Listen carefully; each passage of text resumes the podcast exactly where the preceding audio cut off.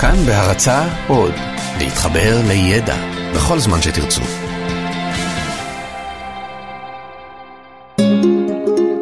היסטוריה לילדים עם יובל מלכי.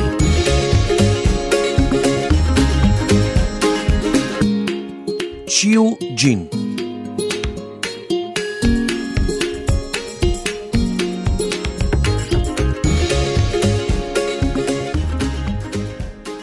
המדינה המאוכלסת ביותר בעולם היא סין. מיליארד וחצי אנשים חיים שם. למעשה, אם ניקח את כל אוכלוסיית העולם, את כל האנשים שחיים היום על פני כדור הארץ, נגלה שאחד מכל חמישה אנשים הוא סיני. אבל כמה סינים אתם מכירים? ובכלל, מה אנחנו יודעים על סין? רוב האנשים אינם יודעים דבר על התרבות העשירה של סין, שנראית לנו שונה ומיוחדת. בפרק הזה נשבור את החומה ונכיר לכם חלק קטן מסין. לא נוכל לספר את סיפורם של מיליארדי בני אדם, פשוט אין לנו די זמן לזה, אבל נכיר את סין דרך סיפורה של בחורה סינית בשם קיו ג'ין, מהפכנית, לוחמת למען זכויות נשים, ומי שנחשבת לגיבורה לאומית בסין.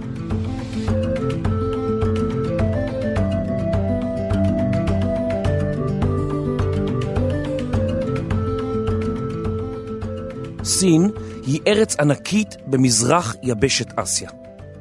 התרבות הסינית היא אחת התרבויות העתיקות ביותר בעולם. במשך מאות רבות של שנים פיתחו הסינים כתב מיוחד, אומנות משלהם ומערכת ייחודית של אמונות וערכים. ההיסטוריה הארוכה של סין נחלקת לתקופות לפי הקיסרים שמשלו בה. קיסר סין היה שליט כל יכול והוא נקרא גם בין השמיים. שושלות של קיסרים קמו ונפלו. השושלת הראשונה הייתה שושלת צ'יו, לפני יותר מאלפיים שנה. אז אוחדו כמה ממלכות בסין לאימפריה אחת גדולה.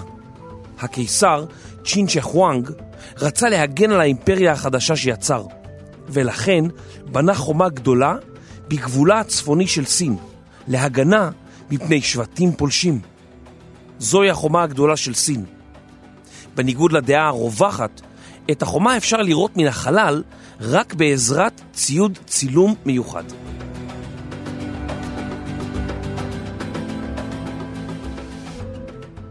קיו ג'ין נולדה בשנת אלף שמונה מאות שבעים וחמש, הרחק מהחומה הסינית, בדרום מזרח סין. היא גדלה באחוזת משפחתה העמידה, זכתה לחינוך מעולה, למדה שפות וכתבה שירים בסינית. דמיינו את קיו ג'ין, מניפה מחול, טובלת אותו בכסד יו, ואז כותבת על דף נייר. אתם בוודאי נזכרים עכשיו בכתב הסיני, אחת מצורות הכתב הקדומות ביותר בתולדות האנושות. שונה מאוד מהכתב בכל השפות שאנחנו מכירים. בשפה העברית יש עשרים ושתיים אותיות, ומהן מרכיבים מילים. כך גם בשפות פופולריות כמו אנגלית, צרפתית וגרמנית. מעט אותיות מייצגות מילים רבות. השפה הסינית מורכבת מאלפי סימנים, שנראים לנו כמו ציורים. כשמצרפים את הסימנים הללו זה לזה, הם יוצרים סימן מורכב יותר.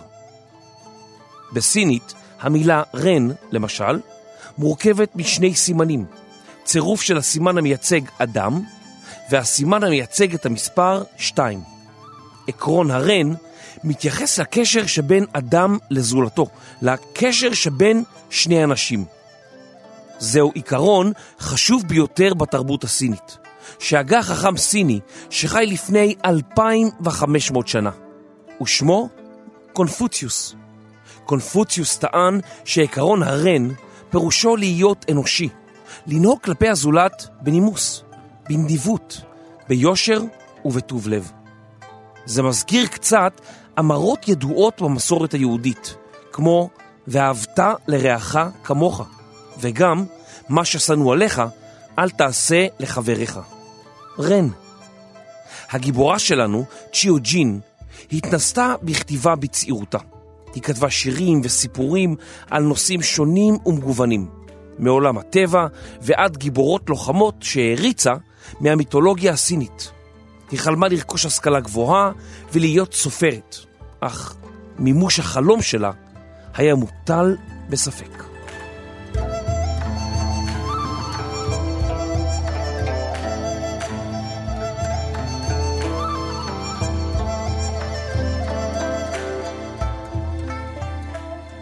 באותה תקופה היה מקובל לחשוב שנשים אינן יכולות להחליט דברים בעצמן.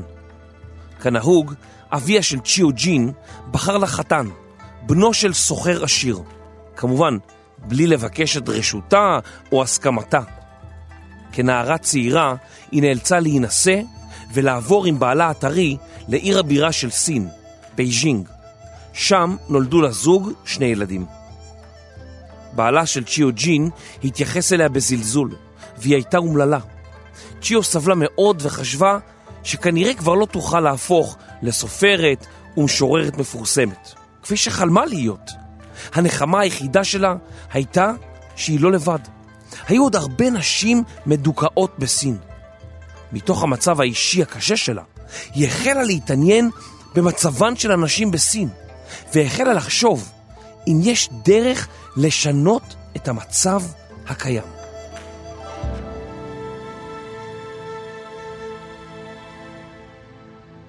רוב הסינים שייכים לגזע ההן. למרות זאת, לא תמיד ההנים שהיו הרוב אחזו בשלטון. במשך ההיסטוריה שלטו בסין גם המונגולים, ומאמצע המאה ה-שבע עשרה שלטה בסין שושלת צ'ינג, מתוך המיעוט המנצ'ורי. השושלת הזאת הייתה בשלטון כאשר צ'יו ג'ין נולדה. צ'יו ג'ין סלדה משלטון שושלת צ'ינג המנצ'ורית, ששליטי היו עסוקים בעצמם ובאושרם. בתקופת שושלת צ'ינג הלך והידרדר מצבם של אזרחי סין. השושלות שקדמו לשושלת צ'ינג הפכו את סין למעצמה כלכלית. השליטים פיתחו קשרי מסחר לאורך דרך המשי, המסלול שבו הובלו סחורות מסין למזרח התיכון, לאפריקה ולאירופה. דרך המשי נודעה בשם זה בזכות הריגי המשי שיוצרו בסין, נחשבו ליוקרתיים מאוד והועברו דרכה לרחבי העולם. הסינים התעשרו בזכות הסחר עם עמים אחרים. במשך מאות שנים הם פיתחו תרבות עשירה, הצמיחו כלכלה חזקה, קידמו את האומנויות והמדעים, ואף היו אחראים לפיתוחים טכנולוגיים חשובים, בהם הנייר, הדפוס, המצפן, המדחף, הגפרורים, התותח ואבק השריפה.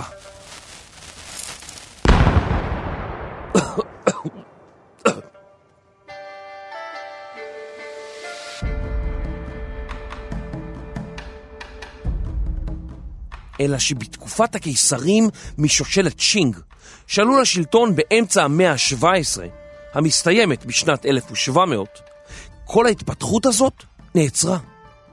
סין הפכה למדינה ענייה וחלשה, שלא הצליחה להתברג לעידן המודרני. הקיסרית צהשי, שמשלה בסין בתקופה זו, סרבה בתוקף לערוך שינויים, שהיו יכולים להציל את המדינה משקיעתה. הקיסרית העדיפה לבנות לעצמה ארמונות מפוארים, ואפילו ספינה העשויה שיש. ספינת השיש נועדה לפאר את הקיסרית, אך למעשה הייתה לסמל של בזבזנות מופלגת. השחיתות הפכה נפוצה גם ברמות הגבוהות ביותר של השלטון, רוששה את קופת המדינה, החלישה את צבא סין, ואפשרה למעצמות זרות, דוגמת רוסיה ובריטניה, להתערב בענייניה ולנצל את משאביה. זוכרים את עקרון הרן של קונפיוציוס? קונפיוציוס התבסס על הרעיון הזה שבני אדם צריכים להתייחס זה לזה בכבוד ובהדדיות, כשקבע בעת הנהגת מדינה של אלף מרכבות, כלומר מדינה גדולה, יש לכבד את המשרה ולהיות מהימן, לחסוך במשאבים ולאהוב את האנשים.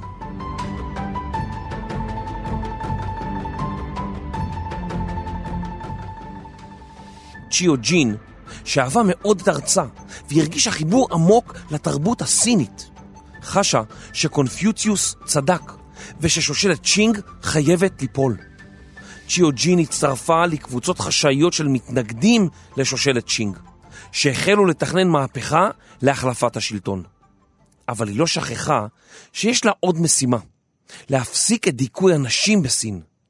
בבייג'ינג היא הצטרפה לקבוצה של נשים סיניות, שדנו ברעיון שחרור האישה.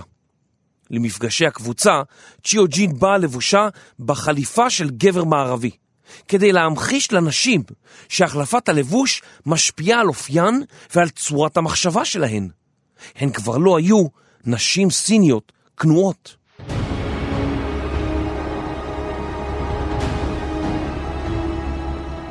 בשנת אלף תשע מאות, בעודה בבייג'ינג, פרצה התקוממות עממית של סינים נגד התערבות המעצמות הזרות, שניצלו את השלטון החלש כדי להשתלט על אוצרות הטבע של סין. ההתקוממות נקראה מרד הבוקסרים, על שום הקבוצה שארגנה את המרד, הגרופי הצדק ההרמוני. חברי הקבוצה כונו מתאגרפים או בוקסרים, כפי שהנהוג לומר אז, והמרד נודע בשם מרד הבוקסרים. במהלך המרד נקטו המורדים באלימות נגד זרים ששהו בסין. בתגובה צעדו אל בייג'ינג כוחות צבא של רוסיה, יפן, ארצות הברית, בריטניה וצרפת, והמורדים הוכנעו. צ'יו ג'ין הבינה שהמצב חמור ביותר. מדינתה הייתה נתונה עתה לשליטתם של כוחות זרים. היא חשה כי שושלת צ'ינג, שחתמה על הסכם שהתחייבה בו לשלם פיצויים כבדים מאוד למעצמות הזרות, בגדה בעמה. היא החליטה לעזוב את סין כדי לחזור אליה אחר כך, נחושה מתמיד. צ'יו ג'ין השאירה מאחור את משפחתה ונסעה ליפן. שם הצטרפה לחבורה גדולה של סטודנטים סינים שהתארגנו לקראת מהפכה בסין והפלת שושלת צ'ינג. בעיר הבירה של יפן, טוקיו, צ'יו ג'ין הפכה לאחת המנהיגות של הסטודנטית הסיניות. היא הרבתה לנאום לפניהן כדי לחזק אותן לקראת המשימה הגדולה העומדת לפניהן.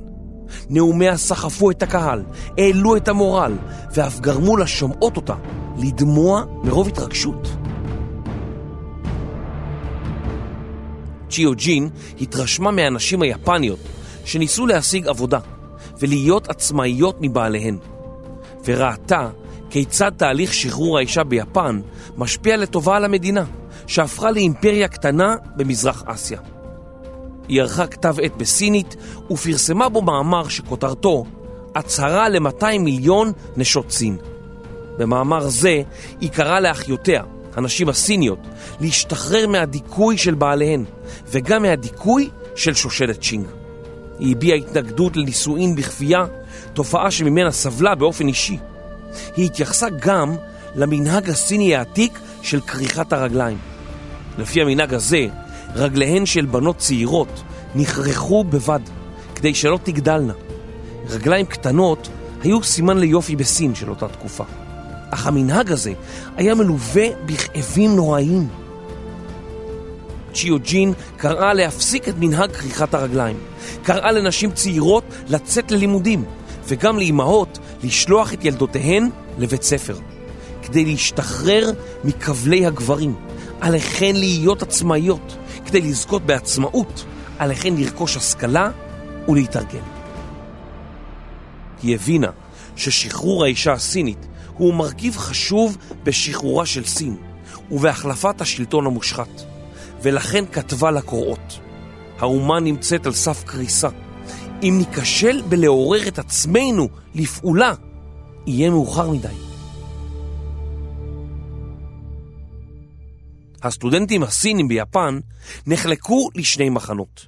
מחנה אחד רצה להמשיך לשבת ביפן ולחכות לשעת כושר כדי לחזור לסין, ואילו המחנה השני רצה לחזור לסין בהקדם ולהתחיל במהפכה. באחת מאספות הסטודנטים שדנו בנושא זה, צ'יו ג'ין שלפה פיגיון, תקעה אותו בדוכן הנאומים וקראה: אם אחזור לאדמת המולדת ואקנה לשושלת צ'ינג או אבגוד בעמי, דיכרו אותי בפיגיון הזה. כך בעזרת נאומה המשכנע, היא שכנעה רבים מחבריה וחברותיה לחזור לסין. ואכן, עד מהרה חזרו היא ועוד כאלפיים סטודנטים סינים לסין, כדי להתחיל במהפכה. מנהיגי ההתארגנות המהפכנית מינו את צ'יו ג'ין לאחראית במחוז שבו גדלה. היא החלה לנהל בית ספר למורות להתעמלות, שהיה למעשה בסיס אימונים סודי של המהפכנים.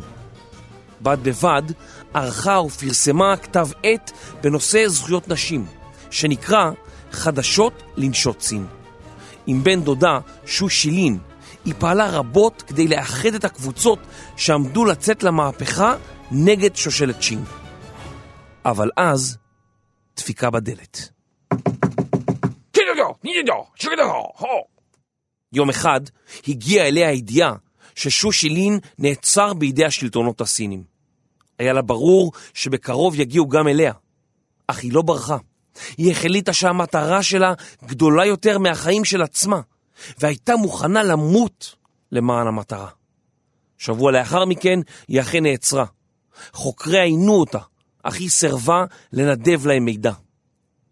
צ'יו ג'ין הואשמה בניסיון להפיל את השלטון, ונגזר עליה עונש מוות.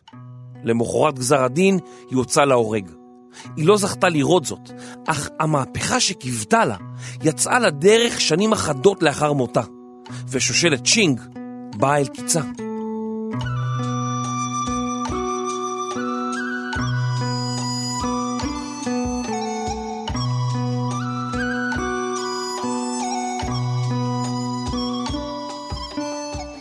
צ'יו ג'ין הייתה רק בת שלושים ושתיים במותה, אבל מעשיה המיוחדים הותירו רושם כביר על הסינים, והם רואים בה עד היום מודל לחיקוי וגיבורה לאומית.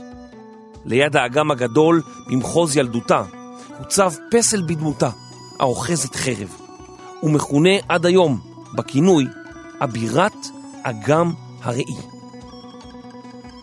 צ'יו ג'ין לחמה למען בני עמה, נגד הכוחות הזרים ונגד השלטון המושחת, והייתה אחת מהלוחמות הראשונות למען זכויות נשים בסין.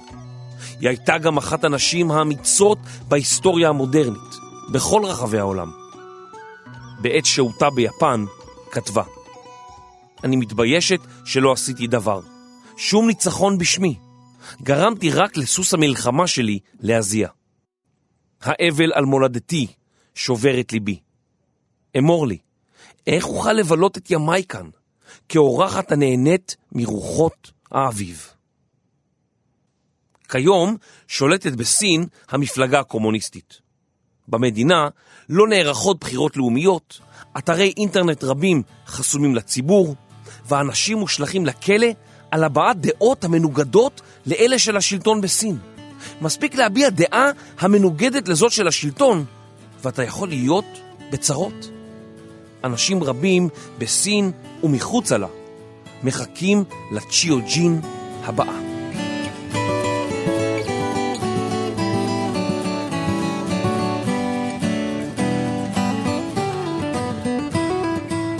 כתיבה וכריכת רגליים, תומר שלוש. עריכה וקריינות, יובל מלכי. עריכת לשון וקריאה למרד, סמדר כהן. עריכת סאונד ואביר אגם הראי, אסף רפפורט.